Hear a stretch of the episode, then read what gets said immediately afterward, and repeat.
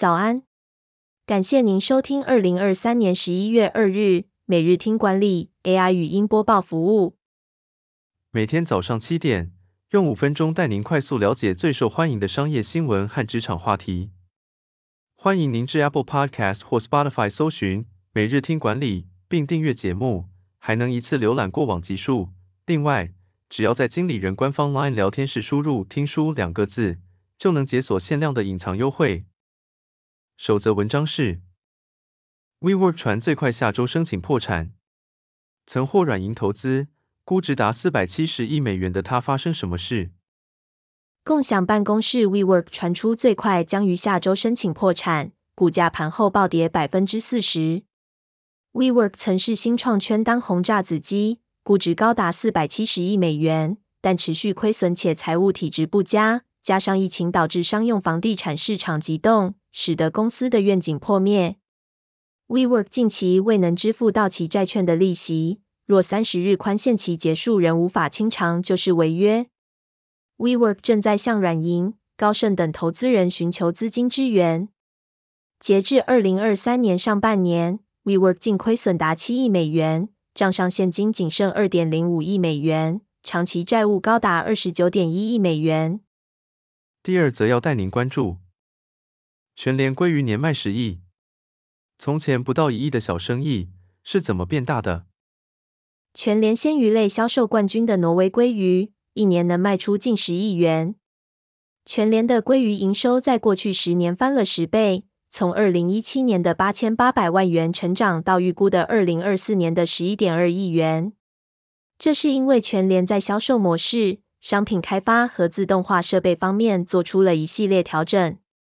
全联聚焦冷藏市场，推广冷藏鲑鱼，并提供简单的烹饪方法，打破消费者对高价鲑鱼的印象。他们也开发了多种鲑鱼商品，并调整了分切方式，实现全鱼利用。此外，全联还导入了自动化设备，提高了处理效率，并实现了鲑鱼空运一天直送门市。这些努力使得全联的鲑鱼业绩不断增长。第三则新闻是，供应链外移被警告，红海遭中国查水表，但转向印度制造容易吗？近期中国政府对红海旗下的富士康展开税务及土地使用的调查。外界猜测，这可能是对富士康大力布局印度，意图转移部分产能的警告。也有看法认为，此举是对郭台铭竞选台湾总统的警讯。尽管供应链外移的论述已持续多年，但中国仍是电子制造的无可取代的世界工厂。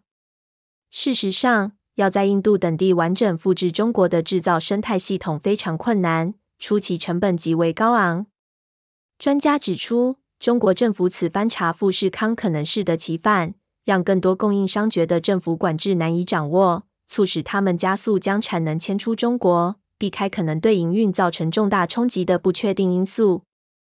最后带您关注，年终奖金将缩水，调查显示今年会发年终奖金的公司创近四年新低。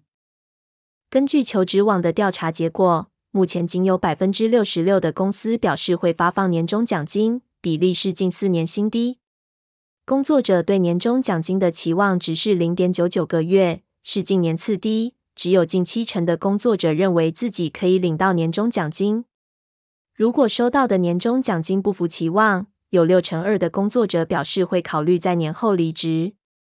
根据劳动基准法，企业在年度结算时，如果有盈余，应给予员工奖金或红利，但具体金额、发放时间等可以由企业与员工另行协商。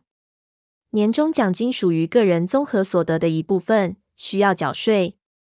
年终奖金的计算方式可以根据业绩成长、绩效目标达成程度、获利百分比、特殊贡献、保底和封顶等因素来决定。